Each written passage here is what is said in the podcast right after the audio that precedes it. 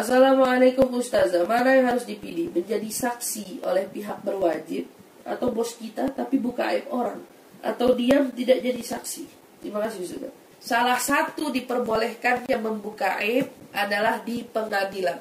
Karena di pengadilan itu ingin membuka mana hak, mana batil. Mana yang baik, mana yang benar. Jadi kalau membuka kejelekan orang di tengah pengadilan kita sebagai saksi, itu tidak disebut sebagai orang yang membuka aib. Karena kita disumpah dan kita dimintakan kesaksiannya. Itu malah menjelaskan yang benar meskipun itu membuka aib adalah hukumnya wajib.